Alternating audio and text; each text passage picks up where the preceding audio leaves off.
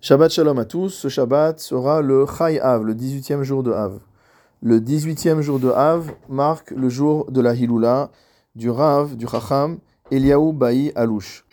Le Chacham Eliaou Baï Alouche était Dayan dans la ville de Constantine, en Algérie, et par la suite, il a eu le mérite de monter en Eretz Israël. Il était animé par l'amour de la terre d'Israël, et il a vécu euh, ces derniers jours à Jérusalem.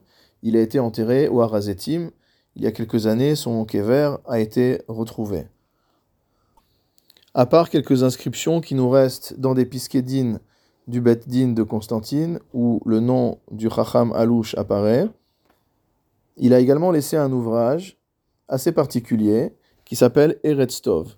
C'est un ouvrage qui est paru à Jérusalem en 1893, qu'il a publié lui-même, et qui a bénéficié notamment de mots d'éloge du rabbi Yosef Arwas, qui était un shlucha des Rabbanan, un émissaire de la terre d'Israël, qui avait eu l'occasion de rencontrer Rabbi Eliaou Bayi Alouche lorsqu'il était euh, venu à Constantine.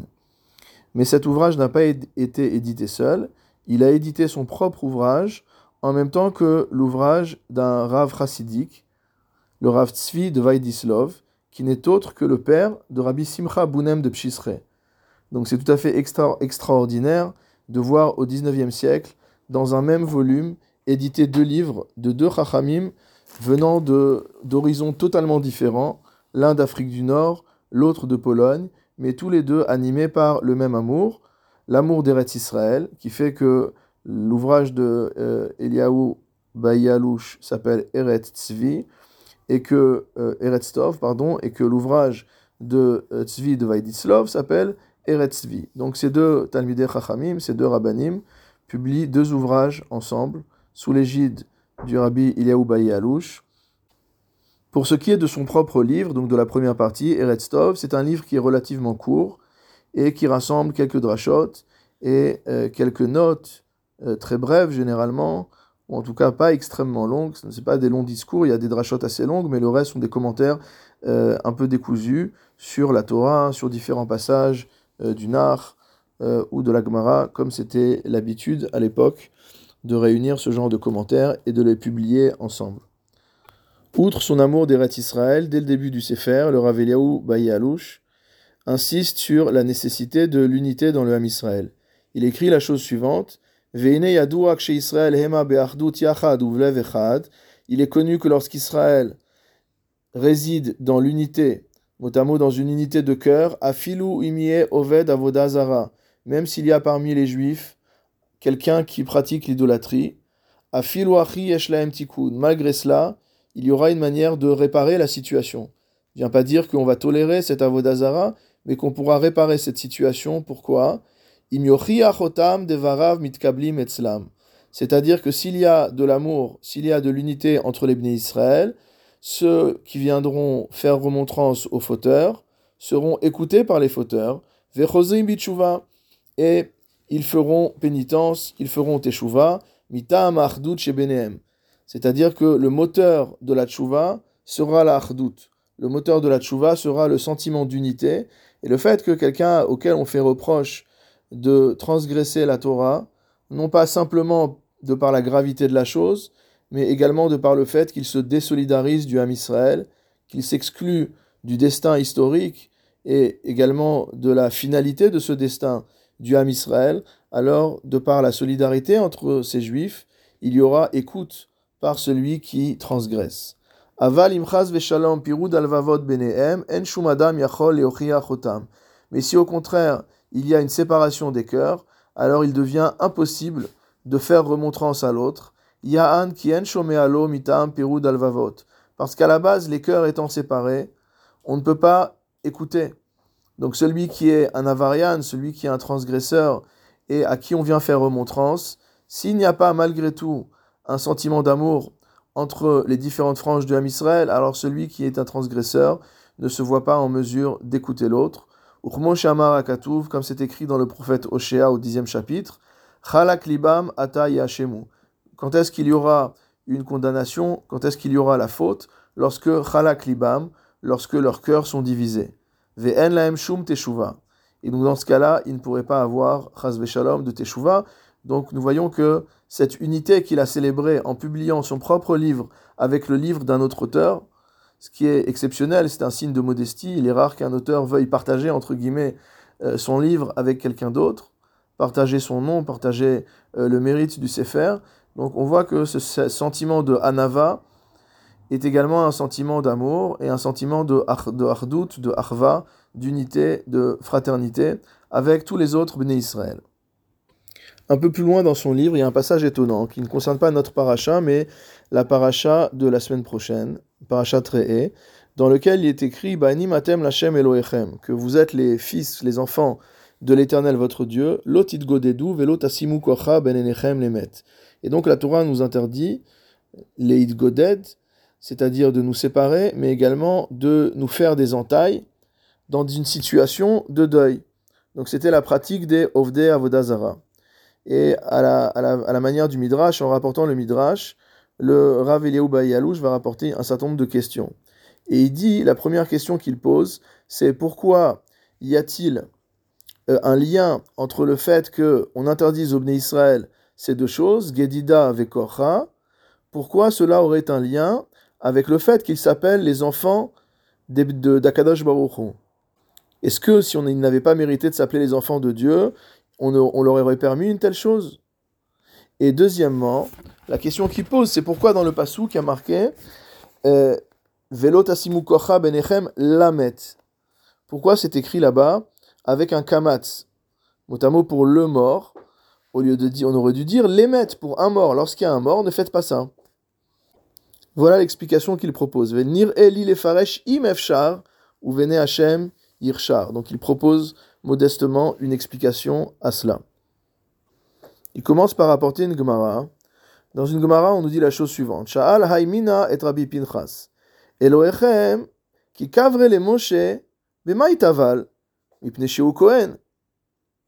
Donc un hérétique pose une question a priori totalement absurde à un maître de la Gemara et il lui dit lorsque votre Dieu a enterré Moshe Rabbeinu, puisque c'est ce qui s'est passé tel que c'est décrit dans la Torah, comment s'est-il ensuite trempé pour se purifier Puisque votre Dieu a un statut de Kohen, et donc euh, il s'est rendu impur, comment a-t-il pu se purifier par la suite? Là-bas, nous dit le Rav Eliaou Alouche, les Tosfot posent une question et demande pourquoi le mine, pourquoi l'hérétique n'a pas posé une autre question. Il aurait dû demander comment Akadosh Baoru a-t-il pu lui-même enterrer Moshe déjà à la base? Si tu me dis que Akadosh a un statut de Cohen, alors il n'a pas à se rendre impur pour enterrer un mort. Les Tosfot répondent que en vérité ce n'est pas une kushia. Pourquoi? Justement parce que les Bnei Israël s'appellent Banim Lamakom. Nous sommes les enfants d'Akadash Baruch Or, un père peut se rendre impur pour son fils. Donc même un père Cohen qui, lo nous perdrait son fils, alors il aurait le droit de se rendre impur pour lui. D'où voit-on ça à propos d'Akadash Baruch On le voit à propos de la résurrection des morts. À propos de Techiyat Ametim, qu'est-ce que dit le texte? Vidatem ki ani Hashem befitri et kevorotechem. Akadash Baruch dit Vous saurez que je suis Dieu le jour où j'ouvrirai vos tombes. Lorsque Akadash Baruch dans Yecheskel annonce la résurrection des morts, il se présente comme celui qui ouvrira la tombe de ceux qui mériteront d'être ressuscités. Et nos maîtres ont dit que trois clés sont restées entre les mains d'Akadash Baruch et l'une de ces clés, c'est la clé de la résurrection. Et donc là-bas, les Tosfot posent la question comment Akadash Baruch peut se rendre impur alors qu'il est Cohen Et on est obligé de répondre, nous disent-ils, que, étant donné que les Bnei Israël s'appellent Banim, Ve'a'av metame livno atkan. Juste ça, c'est la fin de l'explication des Baalé à. Et quel est le lien entre tout cela? Il nous dit la chose suivante. Ve'ine yadua she'asechel mechayev lomar. Il dit, de manière rationnelle, on est obligé de dire. Lama bnei adam osim gdida ve'kocha alamet? Ve'ena mitnachamim klal. Pourquoi les gens s'imposent des souffrances et ne se consolent pas du départ d'un mort?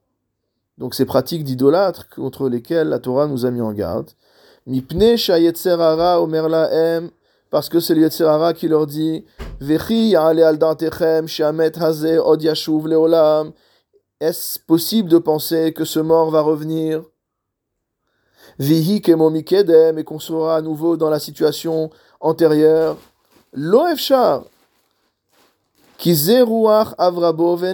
Velo yakirenu od. Ce que nous dit tout simplement le Rav Alouche, c'est que le lien est clair. La raison pour laquelle les goïms se font des entailles, se font s'infligent des souffrances lors de la mort d'un de leurs proches, c'est parce qu'ils ne croient pas à la triatamétim. Ils pensent qu'une fois qu'une personne est décédée, alors elle ne reviendra absolument plus. Ou et donc cela accroît leur tristesse, leur peine, et ils transgressent cette interdiction de se mutiler, de se faire du mal, et une avéra entraîne une autre avéra, et ils en viennent alors à être kofrim bitriat ametim shalom. Donc si jamais le juif adopte cette pratique idolâtre, il va tomber dans le désespoir total, et ce désespoir va l'entraîner à apostasier, à, devenir hérétique, et à considérer qu'il n'y a pas de tichiat ametim, qu'il n'y ait pas chas de résurrection des morts. Aval, ksheyu osim ben tamid, תחיית המתים, אם כן הם יודעים שעצת היצר הרע, עצה נבערה ומונים עצמם מאיסור גדידה וכוחה. Et donc au contraire, lorsque le juif place face à son esprit que la finalité de l'histoire c'est Techiyat Ametim, c'est la résurrection des morts, alors il n'y a plus aucune raison de désespérer et de pratiquer ce genre d'interdiction ce genre de, de, choses que faisaient les idolâtres. Mais le Yetzerara a plus d'une ruse dans sa poche, et il va revenir en nous disant C'est vrai, c'est bien, vous croyez dans la résurrection des morts, mais à la base, il y a déjà un problème dans votre croyance. Pourquoi? Parce que si vous nous dites que la clé de la résurrection est entre les mains d'Akadosh Baruch lui-même, c'est-à-dire qu'il ne peut pas la confier à un chaliar, personne ne pourra, personne ne pourra ressusciter les morts, si ce n'est Akadosh Baruch lui-même. Or, Akadosh Baruch est un Kohen. Et vous êtes des esclaves. Vea Kohen et non le avdo. Or, nous voyons dans la halacha que le Kohen ne peut pas se rendre impur pour son serviteur. Veimken, yigdal atzahar, ve aussi misur gidul. Et encore une fois, on va retomber dans le désespoir et on va à nouveau euh, retomber dans un Issour Gadol, c'est-à-dire dans une grande interdiction de se désespérer et de pratiquer euh, toutes ces pratiques de euh, d'entaille et autres, puisqu'on va dire finalement Akadash Baruch ne peut pas, même s'il a gardé dans sa main la clé de la résurrection, il ne peut pas l'utiliser vis-à-vis de nous, puisque lui est Cohen, et nous, nous sommes ses avadim, nous sommes ses serviteurs. Or, le Cohen ne peut pas se rendre impur pour ses serviteurs. Et il est possible, nous dit le Ravelou Bayalouch, Zeu Kavanat que c'est ça ce qu'a voulu nous dire le texte lorsqu'il nous a dit Banim Atem Lachem Elohechem. Vous êtes les enfants de l'éternel, votre Dieu. C'est-à-dire que c'est vrai qu'il y a d'autres psukim où on dit qu'on est les serviteurs de Dieu. Avadaehem, Velo Avadim La Avadim, que Akadosh Bokhu déclare ce sont mes serviteurs. Mais par ailleurs, il déclare que nous sommes ses enfants. Atzmo Lachem Umchayemetim. Et donc nous sommes euh, raffermis dans la croyance, dans la certitude qu'Akadosh Baruchu, motamo, ira jusqu'à se rendre lui-même impur qui pour pouvoir faire la Techiyat Ametim, pour pouvoir provoquer la résurrection des morts. La reine, c'est pourquoi, lotit godedu, velot asimu Ne pratiquez pas ces horreurs des Avodazara qui, consistent à s'entailler, à se faire du mal, Et Adam Lomet. Il dit parce qu'en fait, cette, personne n'est pas morte. Et il dit c'est pour ça que le Passouk a écrit Lamet et non pas Lemet. Pourquoi? Pour nous dire qu'on peut, on peut lire ce mot en deux parties. C'est pas Lamet pour le mort, mais Lamet. Il n'est pas mort. Donc il n'y a pas de raison de s'infliger ces souffrances il n'y a pas de, il n'a pas de raison de s'infliger euh, ces manifestations de désespoir, puisque en fait, l'amet, l'homme, n'est pas mort. Et le Rav Baï conclut par une nouvelle note de modestie. Il a commencé par une première et il conclut avec une deuxième. Veraiti, la recha chez Perash Kemo Kaze. Il dit J'ai vu que le Maharsha a expliqué lui aussi comme ça. Vesasti, et je me suis réjoui Shenit Kavanti le Darto Akdosha, d'avoir eu la même idée que sa sainte intention.